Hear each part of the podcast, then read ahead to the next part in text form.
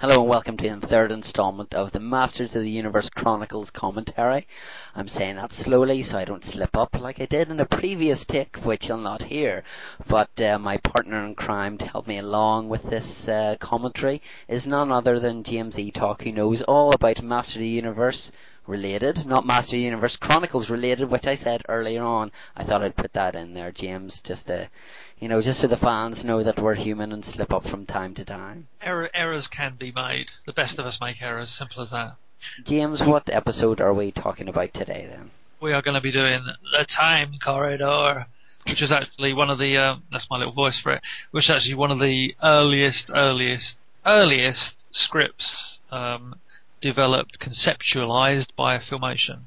But we'll get into that as the episode progresses. Okay. Now, every time we're mentioning the time corridor, are you going to do that voice, or is that just a one-off? It's just a one-off. That's all you're getting. If you want to hear it again, you have to go back. That's going to scare me. Okay. So, are we ready for the Lethal Weapon countdown then, James? Three, two, one. Okay, I'm ready. Okay. Three, two, one, play.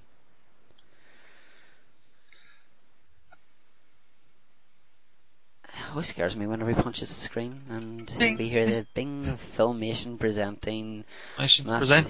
yeah, He-Man Master Universe The Time Corridor. Now, James, I was talking to Mr. Larry DiTillio on the show and uh, Lawrence G. I, uh, I believe this is the episode he was talking about that just wouldn't die, that had a stake in it and everything. I believe so. The, the script that wouldn't die, because as I said at the beginning, this is um, one of those episodes. There were a few. There was like oh, I'm trying to remember them all now.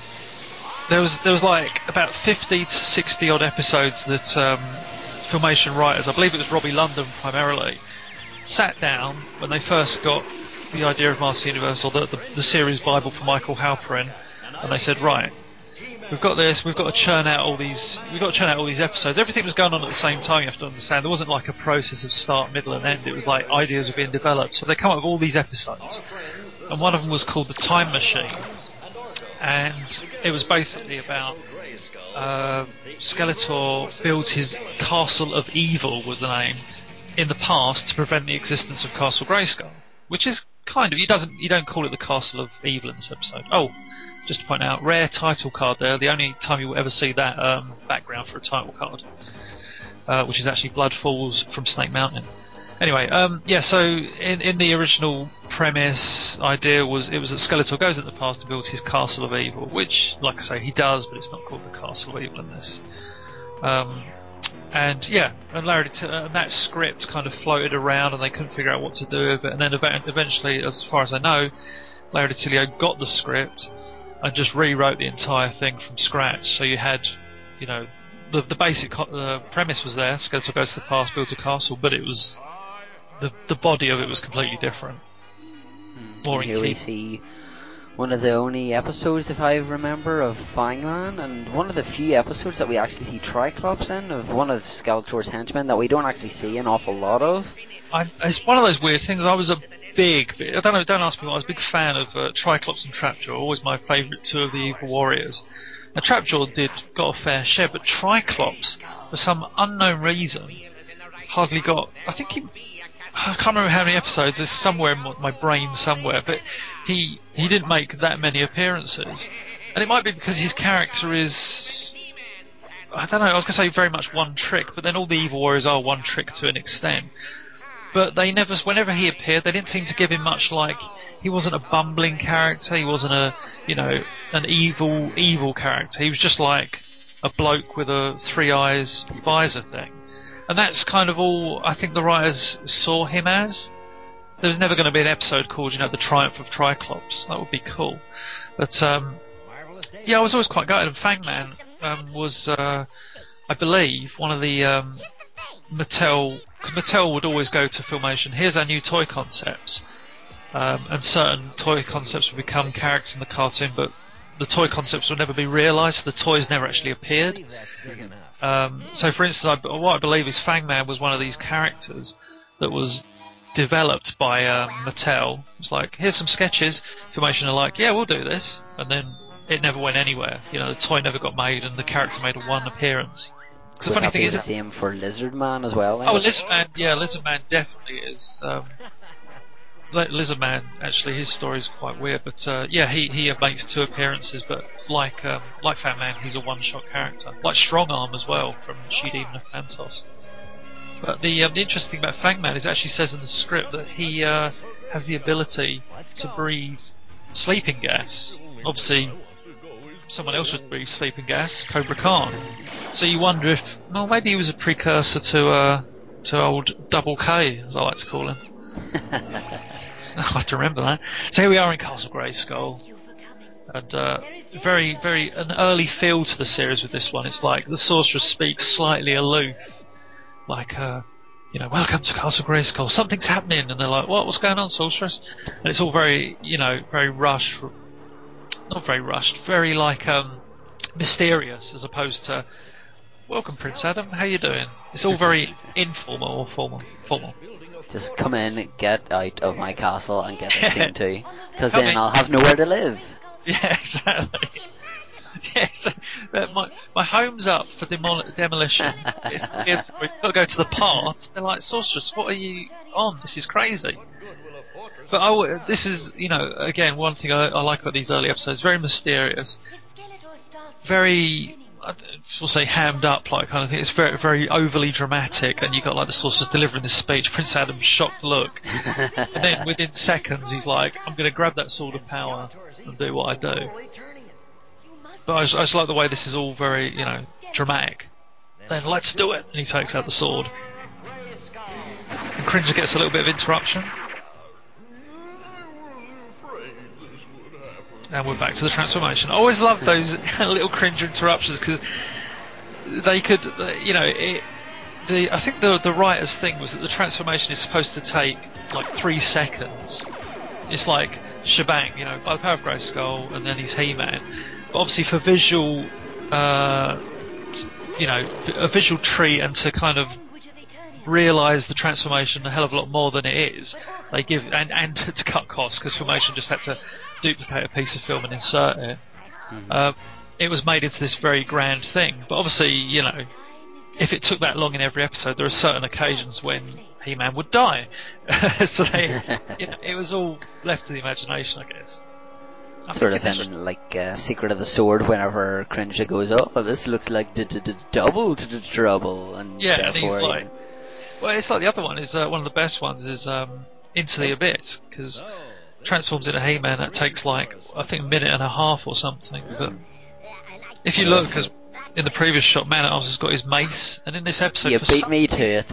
Oh, sorry. oh. I, I, wanted to point something out here. Obviously, you know, the sorceress said, you know, Orko, your magic will help them. So, like any person who's on holiday or whatever, He-Man decides to then shout at them, not go like, yeah. you know, it's like, we come from eternity. Uh, we are friends. We want to help you. That's right. It's true. But yeah, the, the, just go back to the Man at Arms Mace story. There's for some reason it's one of those episodes. If you look, there are numerous shots in this episode where Man at Arms is holding his um, mace, the one that came with his action figure, and it's it's really odd because in the model sheets, Man Arms was drawn with his mace, but in obviously in the episodes they omitted that. But for some reason, this episode has him wearing it all the time, uh, wearing it, carrying it all the time. And also in the um, in the script it says Zalora should look like Teela, and facially she does, and a lot of her animation is taken from the Teela rotoscope. Uh, Dragosaur. Oh, uh, this is a weird one. Man at Arms Blaster doesn't work. It's never really explained why. Oh, and of course, Orko's magic is stronger. Oh, very, very backwards. yeah, it's like this isn't Trolla. This is just the past. But they, I don't know, there's these weird things. It's like, uh, magic works. I think Man at Arms would have decided here we're going in the past. I just need to set this timer on this to make sure that actually works. Because yeah. Reddy would have probably invented that, you know, like he has everything else. Well, it's, it's you know, I, I, he's got a lot of inventions for a lot of occasions, but uh, actually he does get out a um, doesn't he get out a ladder in this one? Yes. It just happens to be carrying a ladder around. He-Man theme song kicks in, so you know it's going to be some action. It's, it's renamed Man at, po- Man at Pockets. Here he goes. Yeah. It's to be carrying. Look at that. Where was he keeping that? It can't be any worse than where He-Man puts the VHO. But that's a. That's a Aww. I I remember this. See this that moment when Orko does the shrug as he goes through the Dragosaur. Mhm. I remember in the sticker album that came with, uh, you know, one of the Panini sticker albums from the cartoon had like the first ten ep- episodes or so, and um, there was like drawings from the episode as well. And someone had illustrated that, and from I remember as a kid looking at that image, I thought Orko and the Dragosaur were friends. Because the illustration is the Dragosaur looking at Orko and Orko's doing that little smile. If you look at the Panini sticker album, it looks like Orko and the Dragosaur are like best of mates. I'm gonna have to dig that out. I have one of them kicking around somewhere. Oh, it's great. I like that's you know there's a key bit of uh, filmation dialogue there. You will see it in She-Ra a hell of a lot, and in He-Man crushes the Dragosaur, presumably to death. But no, He-Man has to say that should hold worm face for a little bit because obviously that means oh he's alive and he'll get out. And She-Ra became really bad in season two when um, it's really really bad. I don't know what happened, but in season two, every time She-Ra fights a Horde Trooper, she's like, "Take that, robot." That takes care of those robots, and has to insert the word robot at the end of every sentence, and it's really, really forced. Although in some of them, um, uh, I think it's I can't remember the episode, and they go like, no, they're more like robots. They're not robots, they're robots. Oh, what is that? I know that piece of dialogue. Oh, that's going to bug me now for the rest No, of the it's from it's from the one with uh, oh, it's the one where for Man at Arms and the Professor, um, and there's like Oh, the, Keeper of the Ancient Ruins, yeah. that's it, yeah. They're more like robots. Again, the Ed Wynn voice from Yes, John there seems to be a recurring theme with us. oh, Maybe this we should just do a commentary with us just talking like that. yeah, yeah. up, Skeletor, Oh, this is or um, we'll turn your we go. fortress into toothpicks. He-Man references toothpicks twice in the, in the space of literally a minute. I like the animation of Skeletor. It's like really tiny, but and quite badly animated. That's you try it, fool! Shaking his fist. There's Man at Arms with the mace again. I don't know. It's just really weird. Oh, Triclops. You get to see him using his uh, Distavision. Fire! I just oh, it's such a shame with Triclops. I always find it, you know, you see him in Diamond Ray of Disappearance, and he's like a physical match for He-Man. And in the um, the mini comics that came with his action figure, he was such a good character in terms of he was like the bounty hunter, and uh, yeah, he's an expert swordsman. And you think, oh, there's so much potential there, and it just got completely wasted in this series. Uh, in the 2002 show, they um, they did a great job with Triclops, you know, turning him from, you know, the kind of generic bounty hunter into like this uh, mad scientist warrior who's equally as you know proficient as He-Man with the sword. Uh, that's where they got that that character really right in the series. Here comes Almost like Skeletor's version of Man at Arms. Yeah, well, that's yeah. I think that was the uh, probably the the basic idea for the character, and it worked. You know. Always makes me laugh. That part with him twiddling his fingers, Little- the little hay. Here comes. There's the famous uh, Teela jump in the shot. Well, the way Ske- uh, Teela Skeletor calls uh, Zalora my pretty. This man onto the base again. It's amazing. Earlier on, he didn't have it. I was wondering where he put it. All I can He think just- of is the VHO now, and where Oh, he put over that. I mean, it's it's weird. It's one of those things. It's like, um, yeah, there are numerous times like uh, where He-Man's got his sword, then he doesn't have his sword, then he's got his sword in the following shot. But the Man at Arms mace thing is just like, what were the animators or director doing in this episode? And this is weird. There's like a sudden jump. It's like, oh, now they're on a raft. So, what happened? It's like you feel like you've missed. Trust me, I've got the script. Nothing happened there. It's like something was missing. It's like uh, we're now on a raft, just going towards Dragosaur Isle, like they know where it is. They're in the past. Zalora's been captured. Oh, you want to go that way, mate? Oh, okay. There it is again. Ah, I always like Skeletor's throne here. He's in the past, but he's built himself a very cool-looking throne. It's actually better than the one he has at Snake Mountain. It's like. it's more impressive. Don't get me wrong, I love the one in Snake Mountain, the old bone throne. Actually, weirdly, one of the um, original colouring books from back in the day, Skeletor's seen on like this throne of bones, but it's all skulls. So it's a really creepy visual. like these are my victims, you know, and it's just like Skeletor like gesturing with his hand, and there's all these um, skulls he's sitting atop of. This was always a very cool little action scene because there's like lots goes on. Um, actually, I think if I remember rightly, uh, I am the, now the lucky owner of a, an illustration from this uh, action scene, Oh, as you uh, as you I will wonder- hopefully say. Yeah, I wonder who uh, Hey. sent you that. Yeah. I think you'll see it here. So yeah, it's been being captured. I always remember this shot from the sticker album there, where He-Man's being dragged towards the plant. Is that one of the parts that made like four? You had Yes, like, four it, oh, no, it was. I think it was a tour. I'm going to call it a tour. a tour. A tour. I'm pretty sure if we go back, here it is. Look, chop, Oh yeah, and it explodes. Of course it does. that's more impressive than the Death Star explosion. and that was just a plant. You know, imagine if a planet exploded. End of the series. That's only the first of Skeletor's nasty tricks. A man at arms has now got a sword. It's, it's just strange this episode. He's had a, a ladder, a mace, a sword. He's got some blasters which don't work until about three minutes time. It's, oh, and he actually he gets um, a boat like something else as well. He, he literally is man at man at arms on this episode. There he is with his sword. I love this little laugh at the end. Not to bug us. hey man, it's just so random. Memory serves me right as well. They've they use that waterfall at a certain point whenever you know like it says you know hello suckers and then Hello, Prince Adam and chumps. Ma- from Yeah. um, Island of Fear. Yep. I'm pretty sure it's the same waterfall. Actually, I'm I'm definitely sure because a lot of the backgrounds in that episode for that island are actually this episode. So good observation. Oh, I love that as well. If you go back, you listen to the sound that the Dragosaurs make. They sound like F F16 jets. Another man at arms weapon. Here we go, like some bolos or something. Or two stones with a bit of string. Night night. This seems to be Fangman's only thing in this episode. He's the master of animals in the past. Because apparently there's no Dragosaurs in modern day Eternia, so it's like, oh, Fangman's only use is if he happens to be going into the past. yeah, lucky we're going into the past, Fangman's like, yes! Score. This is, uh, uh, you know, oh, He-Man looks awful there in that shot. Oh, It just looks like he's been drawn wrong.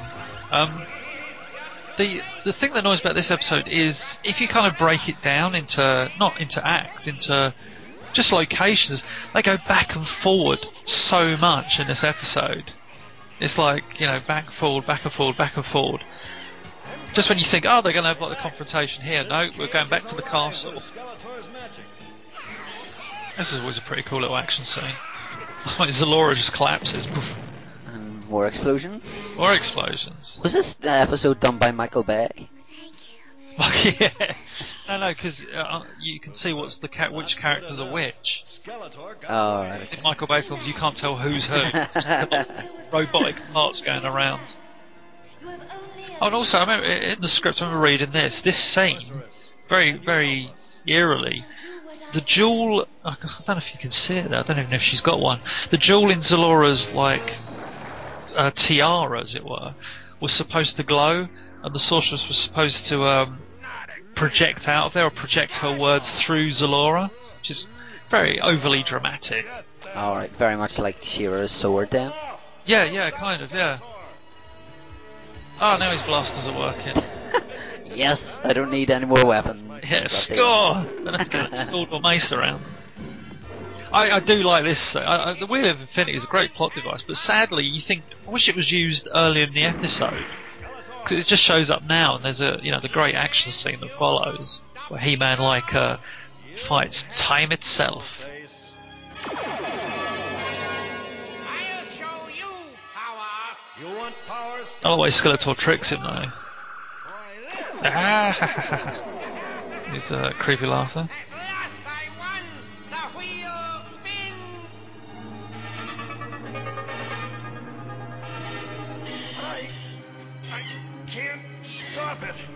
was in the zone. I mean, I, I was, so I was just, I was kind of, I got caught up in the action scene. I forgot I was doing a commentary. I was like, oh yeah, I forgot how good this is.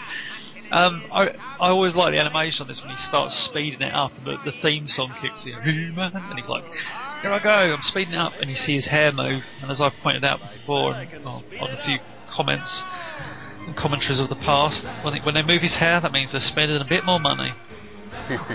Spending money. I like this whole action set. I just think it's. Uh, I don't know. There's a certain feel or or way uh, the early episodes of the series were told. I think it's I think it's mainly in the way Skeletor's dialogue is delivered. There's a lot of words like fool and uh, lots of evil laughs and lots of running through dimensional gates. It's just something as like season two went on. It just seemed to lose that kind of magic. Oh, my Yeah, fridge. speaking of magic, does he actually bring Fangman and Triclops back with him? And maybe that's why we don't get to see him as much. now, Triclops definitely comes back, but I think Fangman, Fangman's still uh, in the castle of evil. Oh, actually, is is an interesting one. Um, in the script, uh, Skeletor's uh, fortress that you see him build, building, which clearly they didn't adhere to, was supposed to be was described that that castle was described as a perverted castle Grayskull. There's some there's an interesting piece of uh, text for you, but they never actually uh, went that way. They just built a fort. All of you. And the, the end of this episode is actually quite quick. And the sorceress actually gives a nice little speech about how the ape clan and the snake Clan? became like friends and built the world that is our Eternia. They'll build the world. that How is nice. our Eternia. There you go. And this bit at the end where the sorceress uh, transforms and zooms over Orko was actually used previously in uh, Teela's quest. You see her transform. Orko flies. no, she flies over Orko. Orko vanishes into his hat, or does he just vanish? No, in in his hat. Doink. Now that's what I think the other di- dialogue from the pre- and Teela's quest is she sure knows how to make an exit. and here we have the moral of the story: don't go back in time. Yeah. Well, no, I like, I love moral, moral segments this. He-Man goes, but we've just seen, you know, uh, Skeletor traveled in the past. You can't do that. It's make believe. You're like, oh, hey man, at least you know, suspend my disbelief for a little bit longer. It's just I like, like there's one where he says, you know, like I'm a fictional character, and the only time he actually says, you know, like basically he's a TV character. oh, that's um, that's a double-edged sword. That's like the greatest moral though. Um, here we go, the end credits. So, how, how does it rank with you, James? Oh, it's not the greatest of episodes. It's, it just feels very much like a season one, early, early episode. It's an enjoyable action episode. You're not, you, you're not like thinking, what's the character's motivation? You're like, oh, that's cool. Skeletor used sleep, sleep gas. That's as deep as it gets in that episode. Very enjoyable. Uh, and uh, Fangman, are you sad that he didn't appear in any more episodes? Uh, kind of, but not really. He got to appear in the sticker album, and in that middle, that centre page battle scene, you get to see him uh, kind of stood there. Someone's kindly illustrated him. Um, yeah, Fangman just got lost in 1983 and never appeared again. well, uh, thank you very much, James, for another awesome commentary. Uh, I look forward to our next one. as always, I'll not ask you because the last couple I've asked, and you were no, I'm not telling, so I'm not going to ask. But uh, thank you very much, and I look forward to doing our next one. So thanks again, Mr. E Talk. Always a pleasure. I'll see you soon. Keep an eye on iTunes and Pop Culture Network, and uh, uh, as I say, you know, you'll get another one of these in the upcoming months. So until next time.